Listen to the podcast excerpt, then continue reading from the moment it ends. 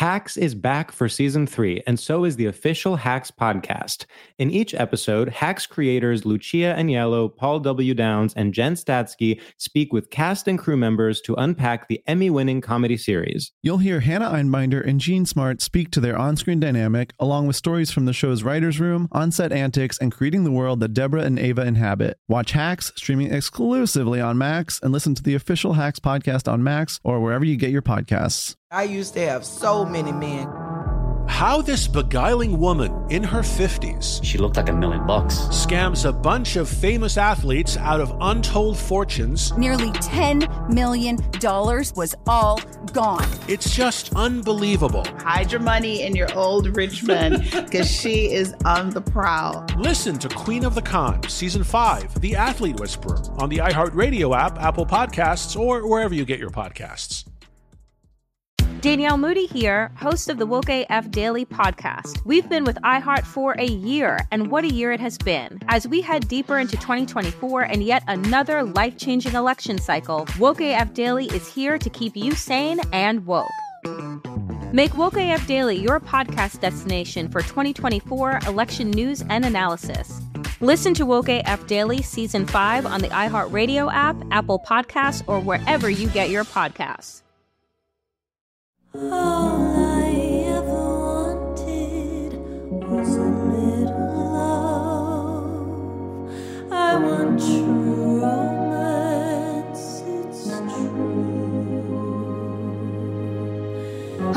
and welcome to True Romance. You have to say your name. No one knows who you are. Okay, if you haven't listened before, this is Carolina Barlow. Who are you, Devin? Who am I? Okay, where do I even Who start? even are you? February 27th, 1992, a hospital in New York City that I don't remember the name of. A little gal comes knocking at the cesarean window, and her name was me, Devin Leary. And what happened next? Just kidding. okay, this is our 100th episode of True Romance. Thank you to our listeners who have been with us since we didn't even know what a microphone was. We were literally saying, "Is this thing on?" I've never done a hundred of anything. Like I, I, I guess I've read a hundred pages once, and that was when Jessica Simpson wrote a memoir. Um, listeners, we love you so much. Thank you for everything. And this is the end, and we'll see you later. No, I'm just kidding.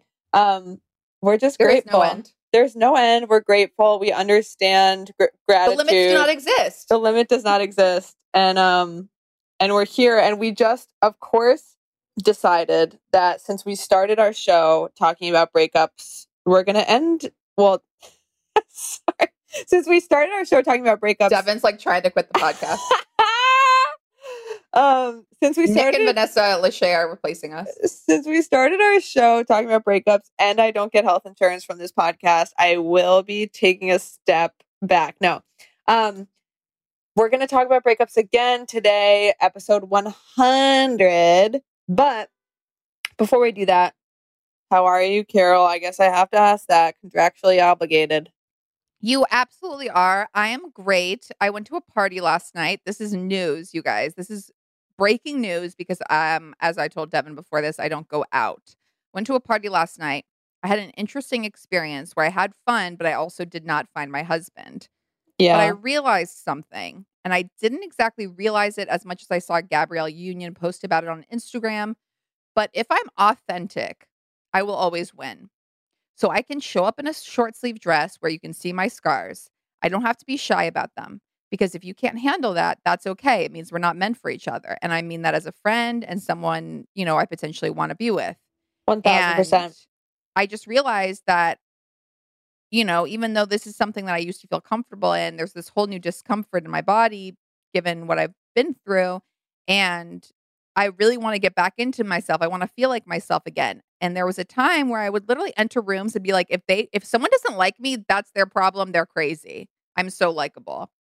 And I really want to return to that place. And I think I am. And that's how I felt last night. And so even though I did not fall in love last night, which is always a disappointment, there wasn't even a hot guy to focus on. And that was hard. But I felt like myself. I felt comfortable. I felt outgoing. And that was a victory unto itself. That is such a victory unto itself. There is that season of Real Housewives of New York when Ramona is like newly single and like e- even though she's at age 55 or whatever, every party she Dressed goes up to, like Britney she's like, Spears from "What the Oops, I Did It? Again video. She's like, what guys are going to be there? Like, are hot guys going to be there? If they're not, like, when she has them all over to her Hamptons house, and she's like, yeah, so I'm going to be going out because I'm just like not in for a girls' night tonight. Like, this is just not where I'm at.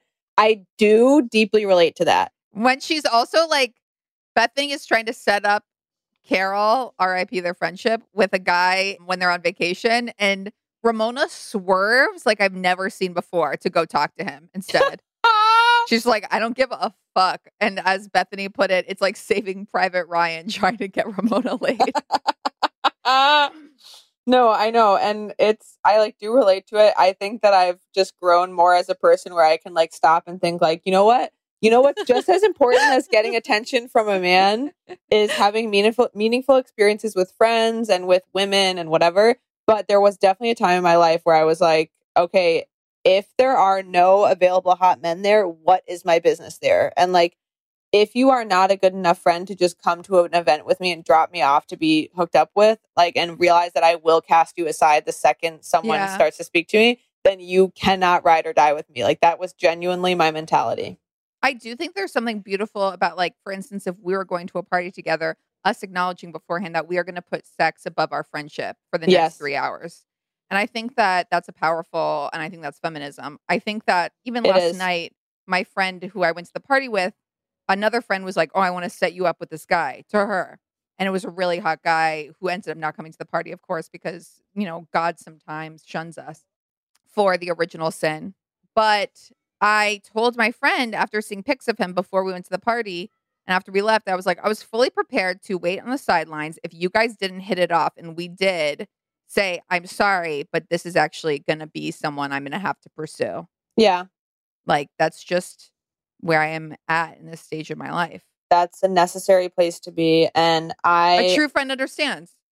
a true friend understands. A true friend also understands that when you're asking for a setup, like this is the thing. People can be very lackadaisical when they Mhm. bring up a setup. I know I've Mhm. talked about this before. It's like they bring No, up a setup like, important. "Ooh, I have someone for you." Like, "Oh my god, you're single now?" I have something for you. Let me let me show you like they'll show you a picture and you're like, "Okay, cool, I'm into it." And they're like, "Great. Oh my god, I'll bring it up." And I'm like, can you actually mention like what's the date you'll see them next? Like what are you going to say? Can you please show them a photo of people me? are always in relationships. They're And you're like- I'm fucking like- relationships. you need to send a photo of Mhm. me that is honest and realistic. They can see the the goods, they can make a judgment and then they can say whether or not they're invested and then you need to send them my phone number and you need to Mhm. tell them to text me. And Yeah. that's how it needs to go. And I need updates. I Mhm. need to be updated.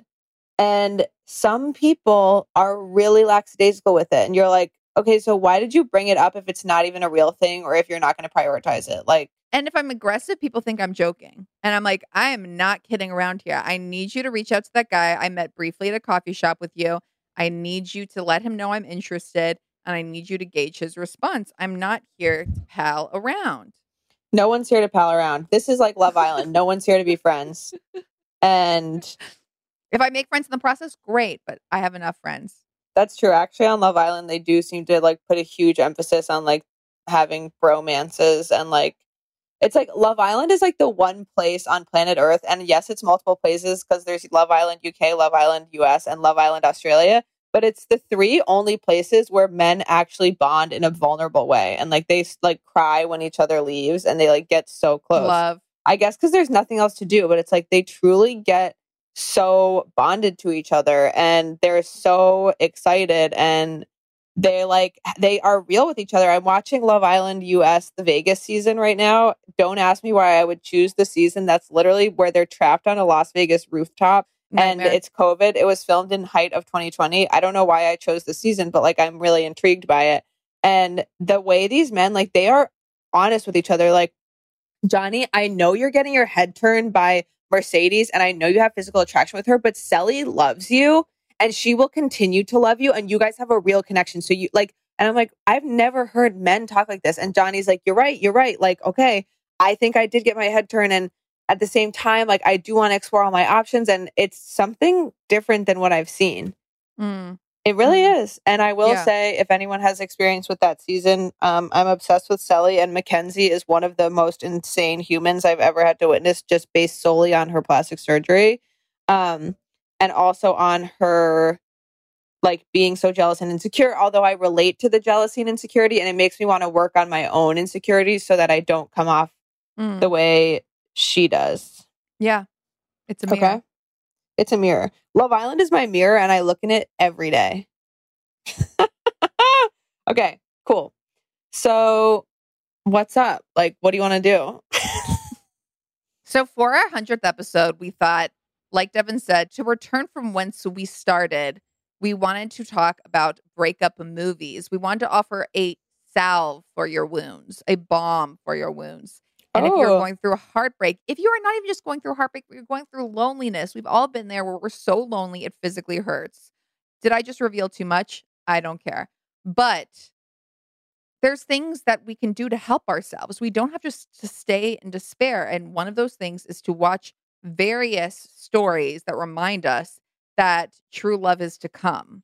Mhm. Um, so we reached out to our amazing listeners. We got a bunch of amazing suggestions for what's helped them. Shout out to Holly Brennan, friend of the pod, who wrote in the day after tomorrow. I wouldn't necessarily go to that first, um, were I to be going through a heartbreak, but we love a disaster movie to remind us that things could be worse. Things could be worse and Jake Gyllenhaal is hot. Is that Jake Gyllenhaal in that? It sure is. Um, I hope that Beth Cohen, Taylor Swift, No, I- everyone knows I hate Jake as a person, but Okay. I think he's like undeniably attractive. Like, Well, that's the thing is that when you look at pictures of Jake Gyllenhaal from the early aughts, you understand why someone wrote an album about their breakup. like what? He is perfect looking. If you look at pictures of him shirtless, not safe for work, but it is shocking. He is he is meant to ruin lives in his lifetime. I did see him in person once and I was shaken, but I also was like, you're kind of an asshole because you're not even like trying to talk to me. Okay. I've just heard so many. This is the thing. You hear so many like lore. Speaking of folklore, there's a folklore in the city about like Jake Gyllenhaal like will hit on girls in Soul Cycle or whatever. And I'm like, I'm openly available. Why doesn't this happen to me? Like everyone who has a story about being in the city and like a celebrity happens to be there and like hits on you. Why is that not me? I know. I'm Like- waiting for that. What? It's really confusing. I know. I'm I'm about to delete Raya, but I'm on it right now. And I saw that one of the actors from Peaky Blinders, and I did what you did with Pete Davidson, where I swiped right so quickly that I didn't have a chance to look at his profile, and it was really disappointing. I do that all the time. I know. I was just so excited. I also I was thinking like, should I keep Raya for longer? Should I delete it? And then just today, when I was finishing like my batch of guys that I was swiping through today, the last guy I saw before I was cut off was someone who said, looking for more unvaxxed friends. No, no, no. And I thought, it's time. It's time to cut off this snakehead. I have so many new deal breakers, like one of which is the big hat, one of which is any kind of necklace. One of which is men saying, Hey, how have you been doing? As if we know each other. And I'm like, I How it. have I been doing since birth? Um, there's been a lot of ups and downs, but also men who list so many different. My friend Oh. texted me a screenshot of this, like listing s like the most mediocre men living in like Murray Hill or something, listing off so many criteria, like looking for someone who's outgoing but also in, introverted, but also really supportive of me, but also totally has their own life and also doesn't give a fuck what I do, but also will support every single thing that I do and care about everything I do. And also this and looking for that and wanderlust and drinks coffee on the weekends and cozy nights with wine. And I'm like, what the fuck? Who told you you deserve all this? Meanwhile, I'm out I'm just here looking for someone who showers and is nice to me. and washes and their hands me. after they take a shit. That's literally like a standard that I have lowered myself to before, where I'm like, well, he doesn't know how to do that, but like maybe we can work on this. Literally, that's like a decision I've made in the past. Oh, he so doesn't. hard. He truly is so unmothered that he doesn't know how to wash his hands. Okay, let's start at age 35 to do this, Oh, I know. guys. No one has it easy, including me. I want true romance. Hacks is back for season three, and so is the official Hacks podcast. In each episode, Hacks creators Lucia Aniello, Paul W. Downs, and Jen Statsky speak with cast and crew members to unpack the Emmy winning comedy series. You'll hear Hannah Einbinder and Jean Smart speak to their on screen dynamic, along with Hacks writer and actor Pat Regan, on how their improv experience helped them when shooting scenes and what it was like writing scripts for specific actors. You'll also hear from crew members like the costume designers on what it was like creating the world that Deborah and Ava inhabit. Hear stories from the show's writer's room, on set antics, and more. Watch Hacks streaming exclusively on Max and listen to the official Hacks podcast on Max or wherever you get your podcasts. Hey, everybody, welcome to Across Generations, where the voices of Black women unite in powerful conversations. I'm your host, Tiffany Cross. Tiffany Cross. I want you all to join me and be a part of sisterhood, friendship, wisdom, and laughter. In every episode, we gather a seasoned elder. But even with a child, there's no such thing as the wrong thing if you love them. Myself as the middle generation. I don't feel like I have to get married at this big age in life, but it is a desire I have and something that I've navigated in dating. And a vibrant young soul for engaging intergenerational conversations. I'm very jealous of your generation Yeah. that didn't have to deal with Instagram and Tinder. This is Across Generations, where Black women's voices unite, and together, you know how we do, we create magic. Listen to Across Generations podcast on the iHeartRadio app, Apple Podcasts, or wherever you get your podcasts. started talking about this incident. Drugs and uh, officials cover up. you couldn't believe it. From iHeart Podcasts, It's like the police knew who he was before they got here. a story about money, power, and corruption. The medical school dean at USC was leading a secret double life. She's breathing. Right now. Yes, she's absolutely breathing. I'm a doctor, actually. There's no way that that guy's a doctor. I'm Paul Pringle, and I'm an investigative reporter for the LA Times. This is the story of an investigation that starts in a hotel room in Pasadena, California, and reaches all the way to the top of two of the most powerful institutions in the city of Los Angeles. When people fall in line, they fall in line. Looking back, I realized, oh, everyone knew. This is Fallen Angels, a story of California corruption. We're always going to have predators. It's the good people who stand by and do nothing that allow them to flourish. Listen to Fallen Angels, a story of California corruption on the iHeartRadio app, Apple Podcast, or wherever you get your podcasts.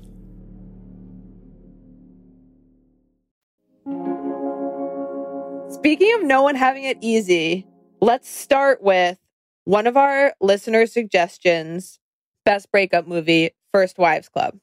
So this is, of course, the movie where Bette Midler, Goldie Hawn, and Diane Keaton play women who had their hearts broken. It's entertaining. It is. I am going to reject it because it did not age as well as one would think. Listen, I Okay. watched it when I was a kid. Loved it. They sang. They sing the Lesley Gore song "You Don't Own Me" together and dance. It's fun. Um, but it is mass hysteria. They are screaming a lot. They're always like freaking out. And I would like to replace it, if I may, with another Diane Keaton movie, which is um, Annie Hall. I'm absolutely kidding. Never again. Down with Woody Allen. I never want to see a movie of his listed again. The Diane Keaton movie I really would like to replace First Wives Club with is Something's Gotta Give, the Nancy Meyers classic starring Diane Keaton, Jack Nicholson, Forever Hot, and Keanu Reeves, who I have never found as attractive as I find him in this movie. Quick recap Jack Nicholson, Forever Hot, dating Amanda Peet. He's a New York millionaire who doesn't date anyone over 30. He has a heart attack and is stuck at Amanda's mother's house, Diane Keaton, renowned playwright with a Hamptons beach house and 1,000 turtlenecks. So, mm-hmm. the lifestyle porn of a Nancy Meyers movie, as Danny Pellegrino, friend of the pod, used to say, it's giving us something to look up to, aspiration. It's not just Aspiration. romance, it's lifestyle aspiration. And Diane Keaton has a desk in this movie facing a huge window that faces out into the beach. And that's when I knew, and this desk, need I say more, is in her bedroom. A desk in your bedroom looking out on the ocean. And that's when I knew that I was going to be a writer. And I really thought that's what um, writers' lives looked like. I didn't know that I was going to be literally laying down on the floor and falling asleep every 20 minutes, only for Devin to ah. tell me to stop napping because we needed to work together. no, no, but no, it's so true because I when this movie came out, I was in middle school. Not to brag, I think I was like very young. I was in the womb. when this movie came out, I was literally knocking on the window of a cesarean, like ready to come out. No, um, I was really young when this came out, and I didn't even understand like the dynamics of like an older man with a younger woman. Like I remember literally being confused by that and being like, "Oh, like I don't get this. This old man is dating a young person." Flash forward to the rest of my life, okay? but at the time when I saw it, me and my friend Ellen in middle school just became obsessed with it because we had never been to the Hamptons before. And we were like, oh my God, it looks so pretty. Oh my God, imagine if we could have a house in the Hamptons. And we were like building Sims houses that looked Yeah. like the house and something's got to give. Killing them in their pools. we were building a Sim Jack Nicholson and killing him. So it turns out we were ahead of our time in terms of feminism because we knew to kill the Sim Jack Nicholson. No. Um, but we, I was into it, and then I watched it as an adult, and I was like, "Wait, this movie's actually so hot!" And like, I know people think it's problematic, but I actually don't. I Oh, actively Are you don't. kidding me? It's not at all. It's so fucking good. Also, It to is- have to have Frances McDormand as just Thank the you. spunky friend, as the just a spunky feminist- friend. She's a professor of like feminist theory, and she brings it up. She's like, Jack, you are. She's what's his name? She talks to Jack Nicholson's character, and she's like, you are the epitome of cool because you haven't settled down and you're dating young girls. But to Diane Keaton's character, her sister, she was like, she's seen as a failure, even though she's accomplished as well, but because she's single. So Jack Nicholson has a heart attack. The best love triangle ever. Jack Nicholson, Diane Keaton, Keanu Reeves. Keanu Reeves falls in love with Diane Keaton because he loves her writing. Wish that was true for the real world. Uh, no, but it kind of is because look at his girlfriend. She's old. No offense to her. She is his age. She is no, she's age. not. Yes, She she is? is. Oh. As Whitney Cummings, interesting personality, put it, the fact that it became news that Keanu Reeves was dating someone his age was so insane. The headline might as well have been someone in Hollywood isn't a pedophile. Well, honestly, it's also like alarming that I was like, that's kind of like a red flag that that's who he's dating. no, it's so hot. So Okay. obviously, Jack Nicholson sees Diane Keaton in the dress she's going out to be with Keanu Reeves in, and he like falls in love. Like she is so hot. They end up hooking up and having sex that's so good they both end up crying after. And the beautiful part of the movie is that they mention to each other before they hook up, like they're both terrible sleepers. And when they sleep together, they sleep through the night together. Very romantic. Now, the most realistic part of this movie is after he is healed, after he has recovered from his heart attack, he is finally ready to leave the Hamptons house. They've fallen in love. You know, it's been this amazing fairy tale story, and he's finally well enough to go back to New York. So is Diane Keaton. As soon as this motherfucker leaves the Hamptons house, as he's charmed the pants off this woman and she's taken care of him, she sees him in New York City out with some 25 year old blonde. And it's just so the epitome of men. Um, we mother men, and then when they feel good enough, they leave. We're just raising them for them. We're to- raising them. Okay, so I want to read a piece of dialogue, which I think is some of the best dialogue of all time concerning breakups. Um, Okay. Devin, uh, who's not an actor, which you'll come to see, is going to be playing Harry, Jack Nicholson's character. I, as I've said, my idol, Erica Barry, fictional playwright played by Diane Keaton, will be playing Erica. Okay. This is outside of the restaurant after Erica has caught Harry um, on the date. I'm like the dumb girl that doesn't get it. I've never been the dumb girl before. It ain't great. Let's just calm down. I had these plans before I even met you. I mean, I do like seeing you. I do. I'm always surprised by it. Surprised by it? What was I thinking? I have never lied to you. I have always told you some version of the truth. The truth doesn't have versions, okay? Will you cut me a little slack? My life has just been turned upside down. Mine too.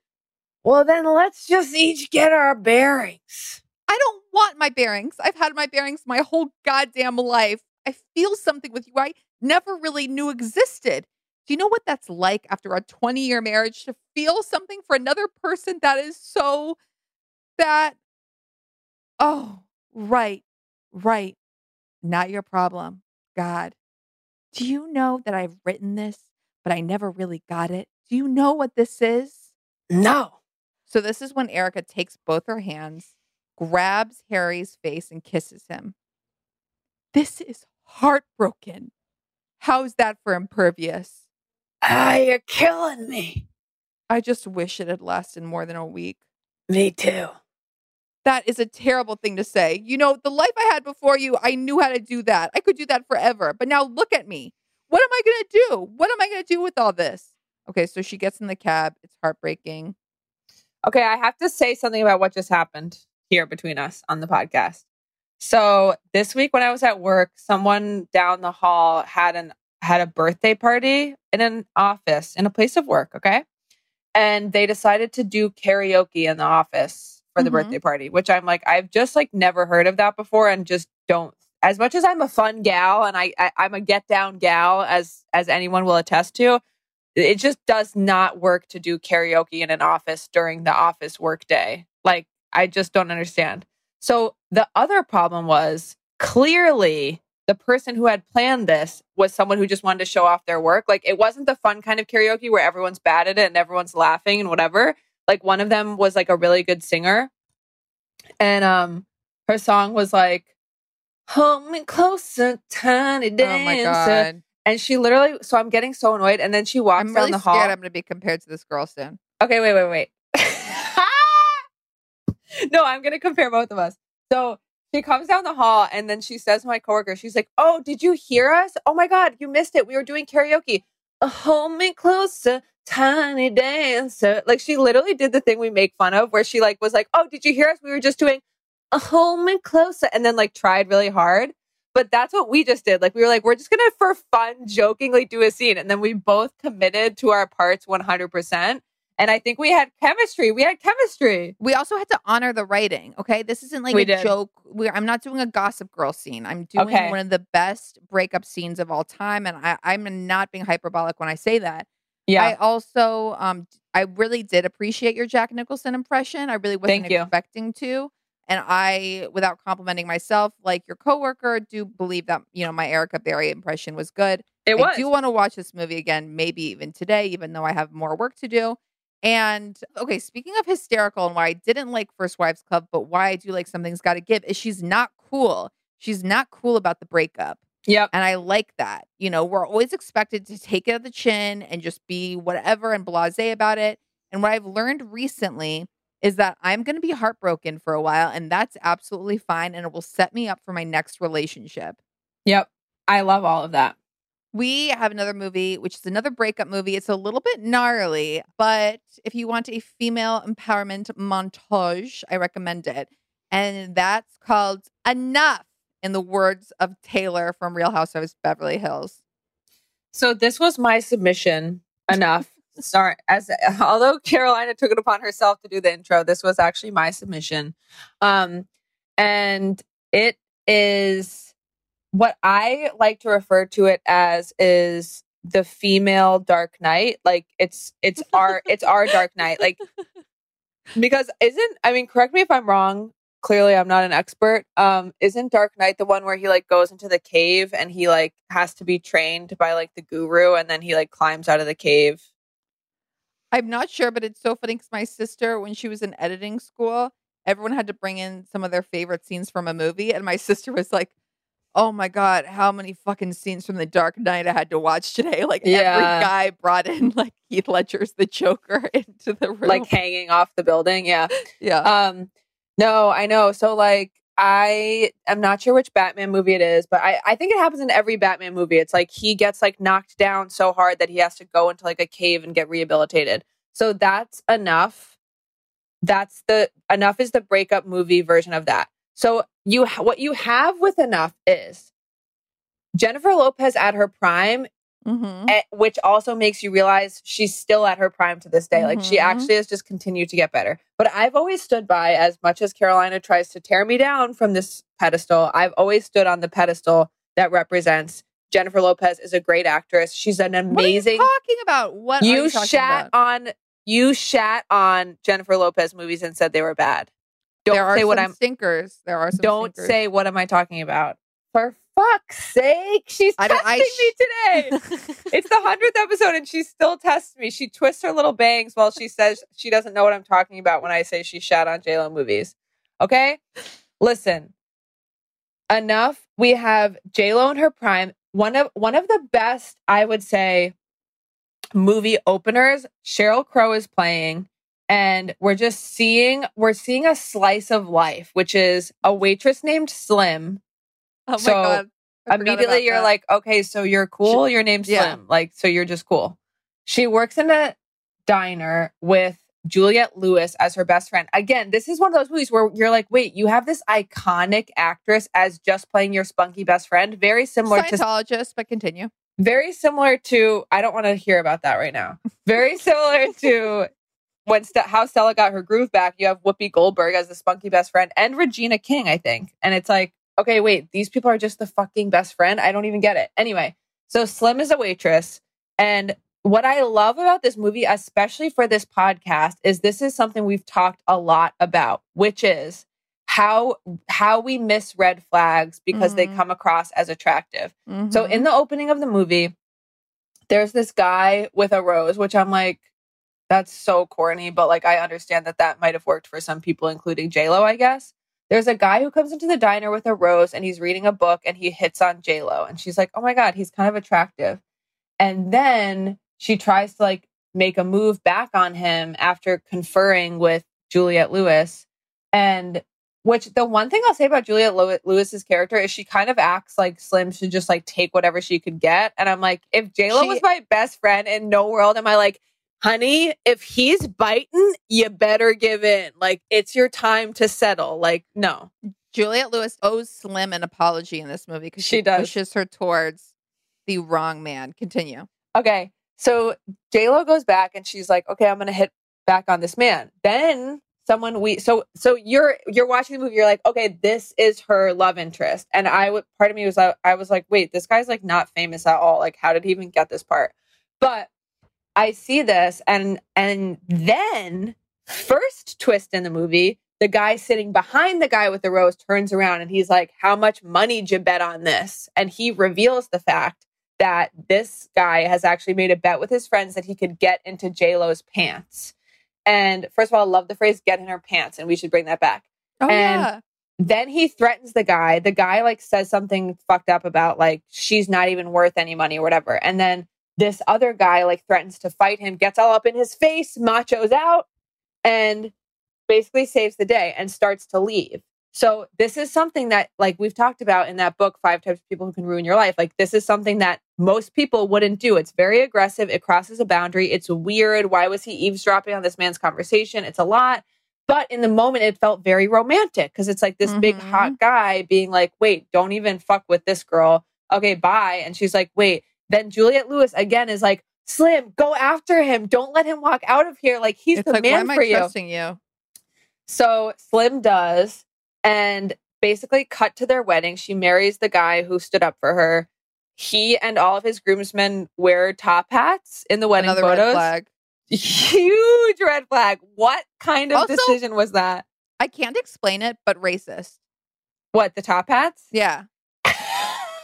I can't explain why, but I'm getting that vibe. Because it's Mr. Peanut vibes, and I feel like every time Mr. Peanut is a racist for Like, sure. I feel like there's been moments where I've like brought up Mr. Peanut in the past like 10 years and I'm like, wait, something crosses my mind where I'm like, wait, has he been canceled? Like, should I not be bringing up Mr. Peanut? Because you know, there's like that frog that got like, like, that got co-opted by like the white supremacist movement. I'm like, wait, is Mr. Peanut like a white supremacist? Like, should I not bring this up? I was at a party and I saw Mr. Peanut. I was a huge fan of his, so I wanted to say hi. And he grabbed my asshole. What? I spent one night with Mr. Peanut, ended up being the worst night of my life. if you're not clicking that headline, you're deranged. Okay. So I just threw my phone case because I got so agitated about that. Okay. So we have these red flags. So this is the other fucking thing that's perfect about this movie. It describes every phase of narcissistic abuse. I love that they did it this way, where they like included everything. It's like they're not going to show you just when it got bad or just when it was like really good. They're showing the love bombing phase in the beginning. And again, he does stuff that seems romantic, but is like also super aggressive. So there's one scene where like she sees this house and she's like, oh my God, that's my dream house. And the guy, her new husband, goes and knocks on the door and he's like, this guy comes out and the JLo's husband's like, I want your house. I'll give you any amount of money. And the guy is like, oh, that's okay. We're not selling. And then he sort of threatens him, but like JLo can't quite hear him. So to her, she's like, oh my God, he just did this amazing romantic gesture. He just offered this person whatever it takes to like get the house. But really, he was being kind of threatening and aggressive and weird and not normal. So it's kind of like what you and I have talked about with Kim and Kanye, where it's like, okay, why? Like, Kim is talking about being happy with Pete now because he does something like you said, like sending dibs her favorite ice cream to her. Whereas Kanye was like, I'm going to, as you said, I'm just stealing Carolina's lines that she already told me This before was the a podcast. pre pre meeting podcast, but yeah, continue. Kanye does stuff like getting a computer monitor that has her sex tape on it or like whatever the fuck. His his declarations of love might be manic episodes, and I don't say that as a joke. I really do mean that. And so that's kind of what JLo's new husband is giving in this movie. And she's still though, like she's like, oh my God, and whatever. So then she has a baby. This is when the cr- cracks start to show. And they they make a point of showing when the baby is born, her husband picks up the baby and looks at it and says, She looks just like me, like showing he's a narcissist. Then she's taking care of the child and he starts to pull away. He starts to not show up as much. And that's when the devaluing phase starts. I love this scene because I find it very relatable. She go he's in the shower and she goes to like kind of like try to like be hot with him. He's like, "Oh, I'm almost done." Like pushes her away and she feels like so rejected and that's when she's feeling like, "Oh my god, something's totally shifted. This person was obsessed with me, threatening people for me, doing whatever it takes, buying me my dream home and now they just are like completely icing me out. It's confusing what's going on." Then she sees his pager show that someone's texted him on his pager. She calls the number. It's a French woman. Then one of one of the most iconic lines, she calls her husband and he says, "Is that my little croissant?" And she goes, "No, it's your loaf of bread." Like that. Okay? And she at first you think like, "Oh my god, okay, like he like she's to like take him on. Like she is J-Lo. She is not to be messed with." And I just had a conversation with a friend of mine about like feeling rejected by men or whatever and she was like, "Think about it. Jennifer Aniston was rejected. Like she was humiliated by a man, Jennifer Aniston. It can happen to anyone. So that's how I felt in this. I'm like, okay, J Lo Slim can be fucked over for some French bitch. That's the way of the Or world. reality TV star from Southern Charm. Yep. So you know what? That's the way of the world. And anytime a man rejects you, it has nothing to do with you. Okay. Then basically, this is where it all hits the fan. She realizes he's abusive. He starts being physically abusive to her. She starts trying to figure out a way out. She goes through all these trials and tribulations. It becomes like an exploration of abusive relationships and how impossible it is for a woman to get help who's in an abusive marriage. Like the custody of it all, the fact that she has no money or power herself, the fact that no one believes her, the fact that lawyers can't do anything, the, the laws don't work, the cops won't help. It's just showing over and over again, like how powerless this woman feels. And you literally genuinely feel watching it. You're like, what the fuck is she going to do? And I think that was the purpose of the writers, the way they wrote it and directed it is to make you feel like, wow, this woman has no option and no way out because that's the way it really is. And so, I mean, it's not now I'm now I'm reconsidering my idea to like loop this in with like John Tucker Must Die as a breakup movie, but I'm like, it really is. So this is why I bring it up is because it becomes a vengeance tale that truly cannot be compared. So basically, this is where it goes Dark Knight and she goes to see this lawyer who's like i'm just going to be honest with you like there's like nothing i can do for you and she's like so what's my option She says, What is the problem with domestic violence when he talks about getting her a restraining order? And she says, What am I supposed to do when he shows up? Just throw a piece of paper at him? Yep. Which I remember even as a 13 year old watching this saying, Wait, what are women supposed to do? but also can we just talk about her acting like i just got chills when you said that because i remember the scene she is a brilliant actress She is a good actress. I never Okay, said she was bad. you're I- purposely saying good instead of brilliant when i just said uh, brilliant okay, I'll say brilliant. I do love her acting. I think Marry Me, I think there's some choices she has made with her movies, The Boy Next Door, that have not been of quality. I think when she is showing up as hustlers, as true, out of sight, one of my favorite movies. Yeah, yeah, yeah. She Oh, is so divine. hot. That movie is so hot. When a guy hits on her and he talks about a dog that he's like really being like disgusting with her, and he's like, "Me and my dog, we used to tussle because that's what a bitch likes, tussle." And she hits him with a stick, and he's like, oh what the fuck?" And she's like, "You wanted to tussle? We tussled." Anyway, so JLo goes to see this guru who is the Dark Knight style uh, mentor that she needs, and she gets martial arts training, self defense training, and it's this incredible montage. And basically, in the end, he does this thing with her where he makes her lie on the ground and Mhm. says the hardest lesson that we that we have to learn is that we can't control the universe. So I'm like, okay, now it's an Al-Anon anthem, this movie, on top of everything else. Um, and that's so true. And he's like, there there might come a time where you're like lying down flat and all this stuff. But he tells her that like the one power she has is like she knows his deal now. Like she knows what he's gonna do. And he's like, since you know him so well, you know he's not gonna just let you lie there. He's gonna try to kick you again. And so you're gonna be ready for it. And I loved that because it's like no one knows a man better than the woman who sleeps next to him at night. And he might think he can pull something over on her, but he absolutely can't. So also JLo's ass is real. I just have to say that too, because it's like it looks just as good It then is. as it It does is. now. So No, let's just say that. So then um so then she like enacts this plan and she's like staking out the guy's house. And at this point i was like this is a little bit like faulty in the plot because I, I wasn't really clear what was like i'm like is she just like did she just decide to kill him? I'm not really sure what her plan is. But it, it turns out yes she's made a decision to like kill him because there's nothing else she can do. So she surprises him and everything that they said would happen happened and there's like a moment where she wants to let him live. She doesn't think she can do it. And then she thinks about her beautiful daughter grace and how he one time hurt her daughter. And she's like sorry this is the end for you. Pushes him off the balcony humble brag that he has a balcony inside his house. And she she ends it. She lives her happy life. She does all the right things. Yes i'm saying killing someone is all the right things but i don't know if i would say that if it wasn't j-lo and I just think that this is the type of breakup movie you need to watch when you're angry in a sad way. Angry in a sad way is such a good um Or if you're or you're coming out of a narcissistic abusive situation. I am going to be watching this movie. Okay. Um, probably today.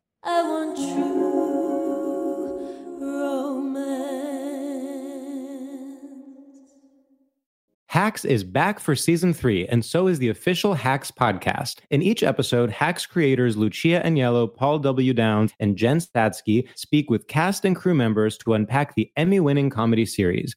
You'll hear Hannah Einbinder and Jean Smart speak to their on screen dynamic, along with Hacks writer and actor Pat Regan, on how their improv experience helped them when shooting scenes and what it was like writing scripts for specific actors. You'll also hear from crew members like the costume designers on what it was like creating the world that Deborah and Ava inhabit. Hear stories from the show's writer's room, on set antics, and more. Watch Hacks streaming exclusively on Max and listen to the official Hacks podcast on Max or wherever you get your podcasts.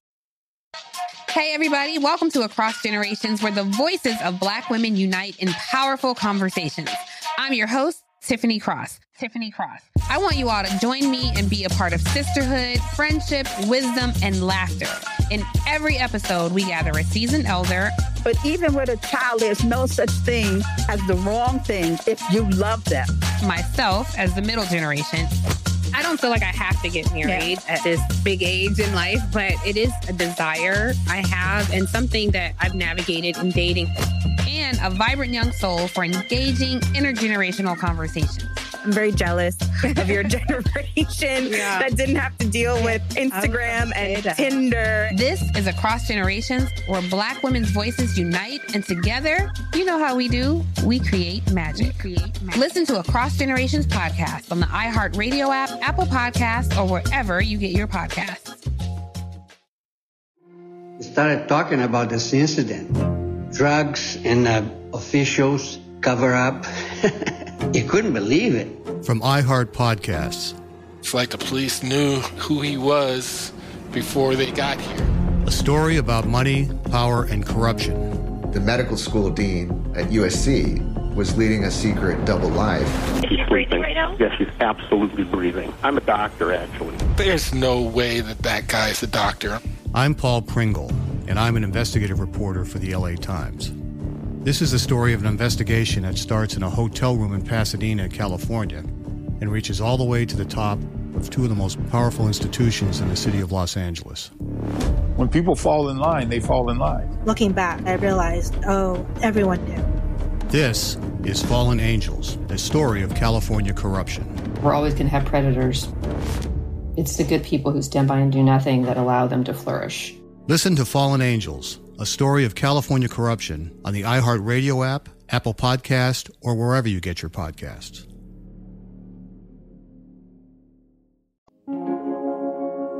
to go to a m- much different, but is it movie John Tucker Must Die? This is a listener suggestion, by the way. Yeah. Okay, so John Tucker Must Die, I saw when it came out and I remember loving it. And unfortunately, um, it did not hold up in a lot of ways, especially given the fact that we know now. So Jesse Metcalfe had such a moment. Like he was in Desperate Housewives, the hot gardener that Eva Longoria has sex with. And I remember being so attracted to him. And this was like his movie where he's like this the leading man. And it's like, oh my God, he's so hot, he's everything. But guys, he's become so sad as a person. Like he literally lives in Miami Beach with like a weird, like she looks like a sex doll type of girl. And he like is friends with Lala's disgusting ex partner from Vanderpump Rules. Um, what's his name? Randall Emmett. Randall Emmett. She, she he's he's friends with Rand. I've seen He- him on Raya. Wait, you've seen Jesse or Rand? Rand. Wait, absolutely disgusting and Disgusting. heinous. Raya, you have no standards. I know. And then yet you try to make normal people feel like this is an app that they have to like try hard to be on and fucking disgusting. Rand is on it. You fucks. okay, if I get kicked off Raya for this, it'll be worth it because I stand with Lala and I will never, ever forgive Rand. So Jesse Metcalfe is a friend of Rand's and he's like appeared a couple times on Vanderpump Rules. And I actually appreciated him appearing on there because it was like, oh, okay, like the Vanderpump Rules stars think they're famous and they actually like aren't because they act all weird around someone who wasn't even in a hit since like 2008 or whatever. But so this was Jesse Metcalfe's moment and he's not a great actor, but it doesn't matter because Brittany Snow is an amazing main character for a teen movie. She's somehow that's her name, right? Brittany Snow. Mm-hmm. She's somehow like relatable, even though she's really pretty. Like she's able to play the relatable girl despite being pretty. She's like she's just perfect for stuff like that.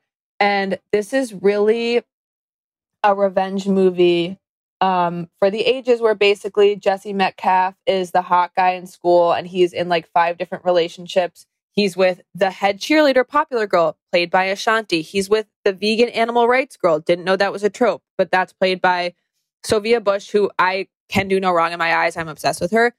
And he then is also in a relationship with like the smart girl in school, who for some reason is played by Ariel Kibble. Is that Kimball or this the girl from Lindsay from Gilmore Girls?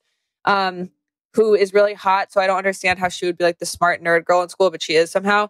Anyway, he's in relationships with these three and probably more, and they all find out about each other because of a day where something went wrong.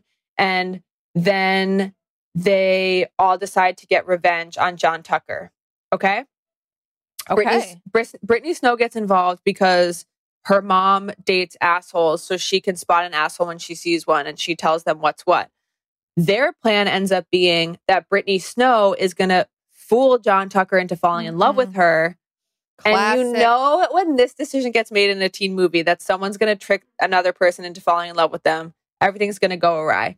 All I have to say is, in the end, John Tucker decides to be eth- ethically non-monogamous and just date multiple women, but tell tell them about each other. And I do think that was ahead of its time. The ethical slut. That he is the original ethical slut. Um, but I will say that there is way too much homophobic rhetoric in this Mm. movie, as there always were. Um, Really and before 2000 like 10. Everything and I is everything is like so horribly homophobic. And I also do want to say that I don't understand how Penn Badgley and Jesse Metcalfe were supposed to be brothers, but they only had one conversation the whole movie. it's a better movie if you think of Penn Badgley as the lead. Okay, so we're gonna end on a something we couldn't possibly have not included in our 100th episode, which is a quarantine segment from friend of the pod Jesse Konevsky.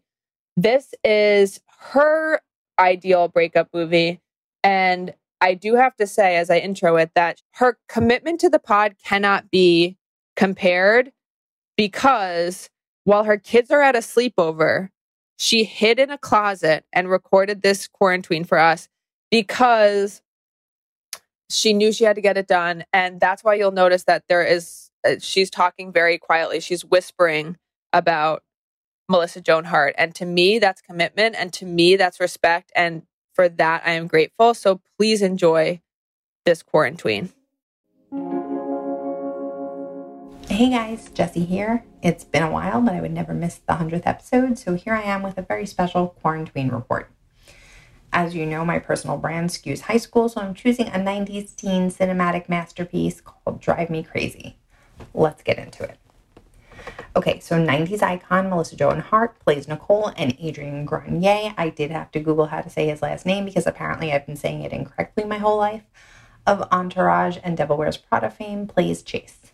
They live next door to each other, their bedroom windows face each other in a Taylor Swift You Belong With Me music video kind of way. They were friends as kids, but now that they're in high school, she's popular, he's not. They both get dumped right before the big dance because there's got to be a big dance. And Nicole decides she's not going out this way. She's going to find another guy. It doesn't matter how popular he is, she's going to make him into Mr. Popular. She settles on boy next door slash fellow dumpy Chase. And the idea is both exes will get jealous and come crawling back. Everyone will win. The fake it till you make it plan goes into action, and it actually works. The exes do come crawling back. A bitchy BFF tries to steal the newly made over boy next door from Nicole. And these two, uh oh, they caught feelings for each other.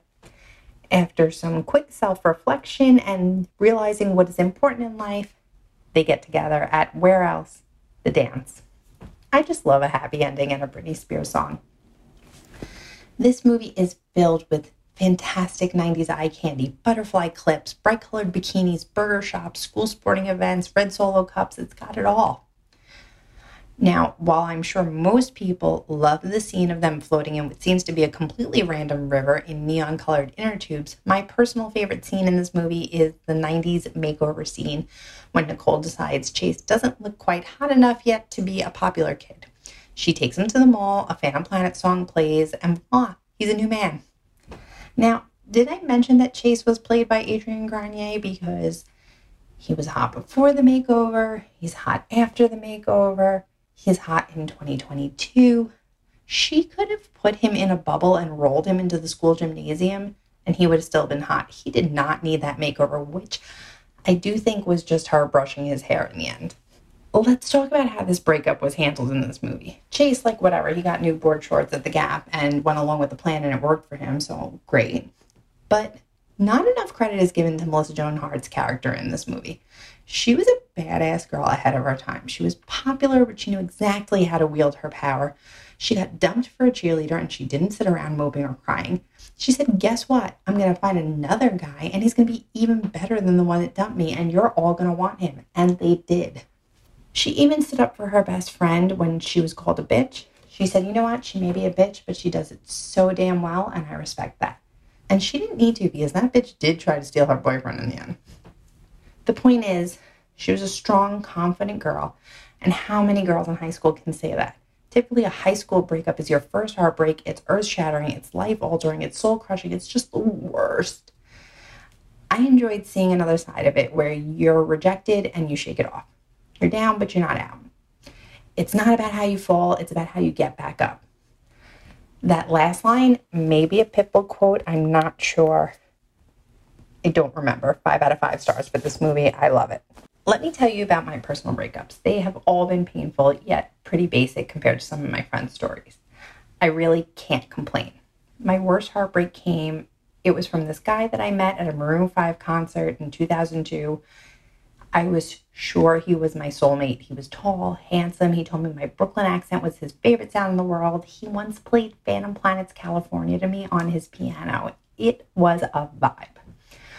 In my head, I was like, I met this guy while Adam Levine was singing This Love. How perfect is that? But think about the lyrics to that song. This love has taken its toll on me. Should have been a red flag right there. I was dumped on the phone, no big deal. And to cope, I played a song from O Town's little known second album, a song called From the Damage, on repeat over and over again. Because you know what? The ex hated boy band, so F him. I felt like nothing would ever make that pain subside, but in breakups, the best thing you can do is to go back to doing what makes you happy. And what made me happy was going to shows. So my friends were going to see O Town.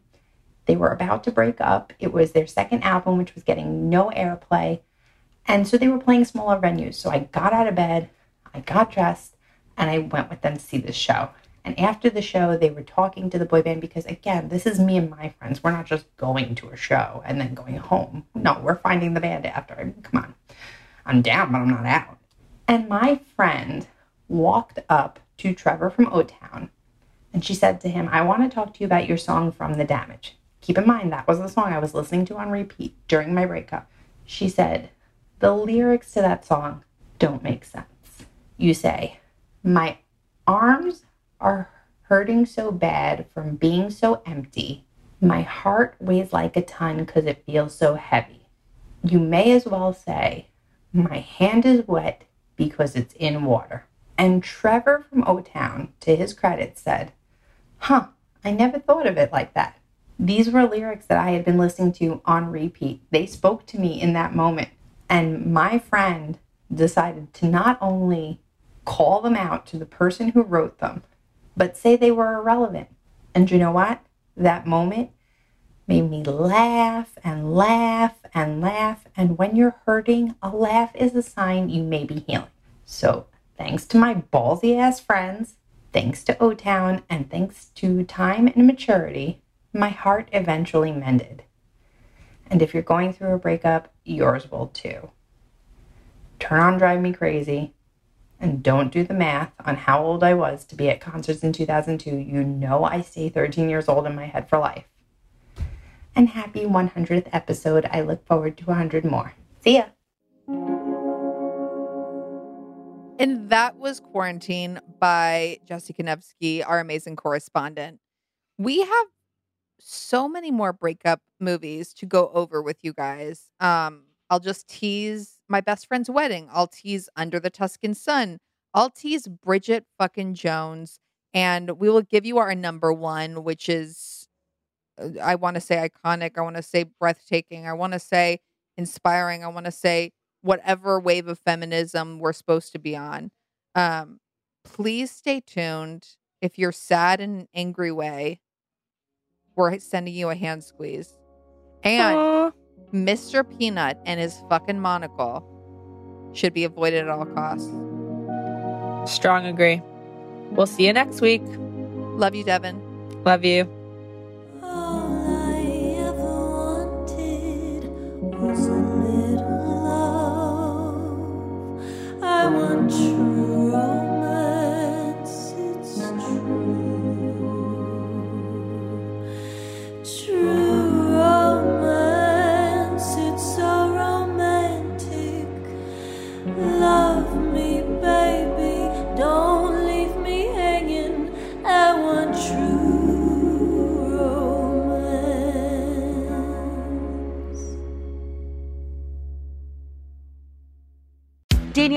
Here, host of the Woke AF Daily podcast. We've been with iHeart for a year, and what a year it has been. As we head deeper into 2024 and yet another life changing election cycle, Woke AF Daily is here to keep you sane and woke.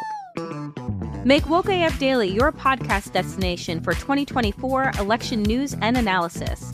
Listen to Woke AF Daily Season 5 on the iHeartRadio app, Apple Podcasts, or wherever you get your podcasts. Oh, hi, I'm Rachel Zoe, and my podcast, Climbing in Heels, is back and better than ever. You might know me from the Rachel Zoe Project, or perhaps from my work as a celebrity stylist. And guess what? I'm still just as obsessed with all things fashion, beauty, and business. Climbing in Heels is all about celebrating the stories of extraordinary women, and this season is here to bring you a weekly dose of glamour, inspiration, and fun. Listen to Climbing in Heels every Friday on the iHeartRadio app, Apple Podcasts, or wherever you get your podcasts. I used to have so many men. How this beguiling woman in her 50s She looked like a million bucks. scams a bunch of famous athletes out of untold fortunes. Nearly $10 million was all gone. It's just unbelievable. Hide your money in your old rich man because she is on the prowl. Listen to Queen of the Con, Season 5, The Athlete Whisperer, on the iHeartRadio app, Apple Podcasts, or wherever you get your podcasts.